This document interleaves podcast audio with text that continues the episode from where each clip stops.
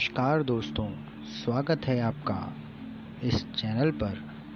आज हम सुनेंगे पंचतंत्र की कहानियों में से एक कहानी, ब्राह्मण और सांप। ब्राह्मण और सांप की कहानी। एक बार की बात है, किसी नगर में हरिदत्त नाम का ब्राह्मण रहता था। उसके पास खेत थे, लेकिन उनमें ज़्यादा पैदावार नहीं होती थी। एक दिन हरिदत्त अपने खेत में एक पेड़ के नीचे सोया हुआ था।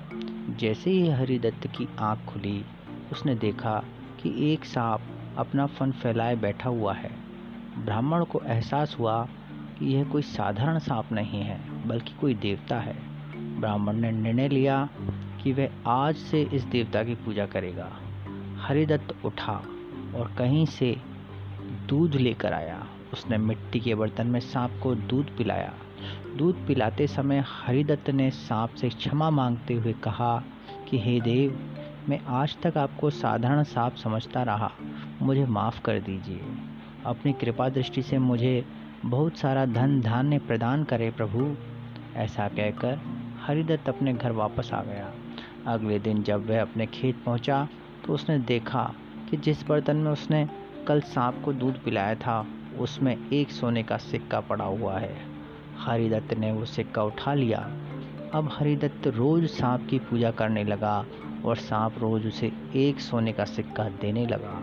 कुछ दिन बाद हरिदत्त को दूर किसी देश जाना पड़ा तो उसने अपने बेटे से कहा कि तुम खेत में जाकर सांप देवता को दूध पिला आना अपने पिता की आज्ञा से हरिदत्त का बेटा खेत में गया और सांप के बर्तन में दूध रख दिया।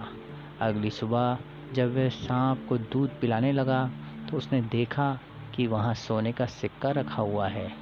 हरिदत्त के बेटे ने वो सोने का सिक्का उठा लिया और मन ही मन सोचने लगा कि ज़रूर इस सांप के बिल में सोने का भंडार है।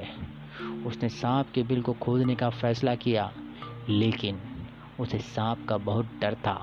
हरिदत्त ने बेटे ने योजना बनाई कि जैसे ही सांप दूध पीने आएगा तो वह उसके सिर पर लाठी से वार करेगा, जिससे सांप मर जाएगा।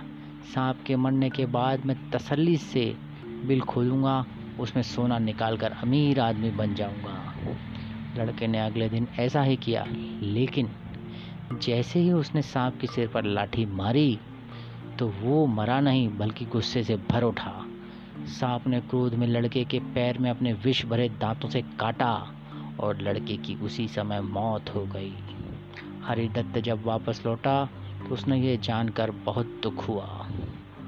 तो दोस्तों, इस कहानी से हमें शिक्षा मिलती है कि लालच का फल हमेशा बुरा होता है। इसीलिए कहते हैं कि कभी लालच नहीं करना चाहिए। हमारे पास जो भी हो, हमें उसी से संतोष करना चाहिए और हमेशा परिश्रम करते रहना चाहिए। तो दोस्तों, कैसी लगी आपको ये कहानी? अच्छी लगी हो तो आगे शेयर कीजिए और लाइक कीजिए।